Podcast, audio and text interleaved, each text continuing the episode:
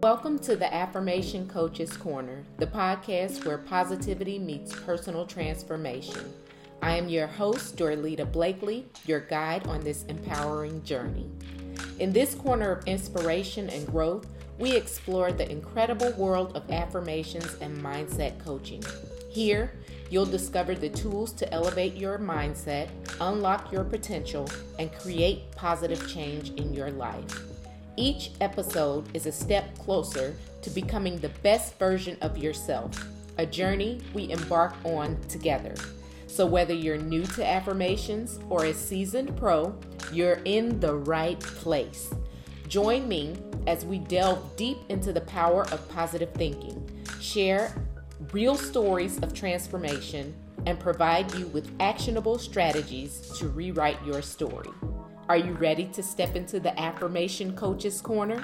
Let's begin the transformation.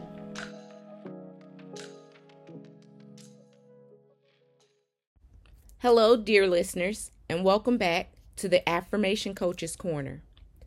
In today's episode, we're donning our lab coats and delving into the fascinating world of scientific research that underpins the art of affirmations.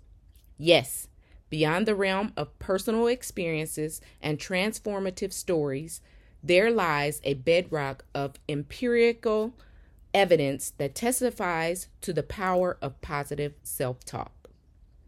Let's first unpack the groundbreaking study from the world of neuroscience. Researchers use brain imaging to reveal that self affirmation activates well known reward centers in the brain. These are the same areas activated during experiences of pleasure and reward, like eating your favorite food or receiving a compliment. What does this mean for us, affirmation enthusiasts? Simply, when we practice positive affirmations, we're essentially giving our brain a reward, a surge of that feel good factor, which can lead to a positive feedback loop reinforcing our sense of self worth and belief. Now, venture, venturing into the realm of psychology, numerous studies highlight the relationship between affirmations and our overall well being. Positive affirmations have been shown to decrease health deteriorating stress by strengthening our self worth and personal agency. They act like a buffer, an emotional armor in the face of life's many stressors. Furthermore, in the educational sphere, there's compelling research indicating that students who engage in positive self affirmations can significantly improve their performance. By combating negative stereotypes and self doubt, they're able to focus more, stress less, and soar higher academically. But let's address the elephant in the room. Do affirmations work for everyone all the time?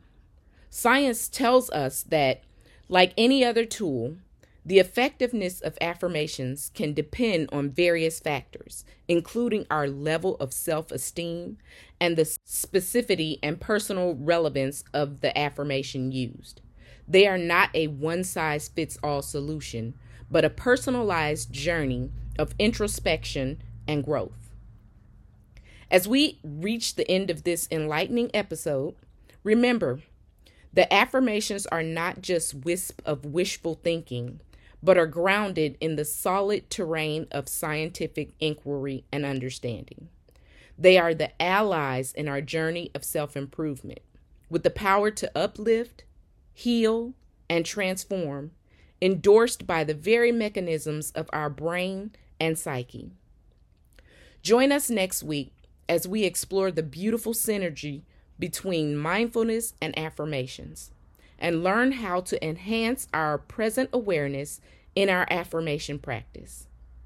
Until then, keep affirming, stay curious, and trust the extraordinary science of you. Thank you for joining us on this journey of personal growth and empowerment in the Affirmation Coach's Corner.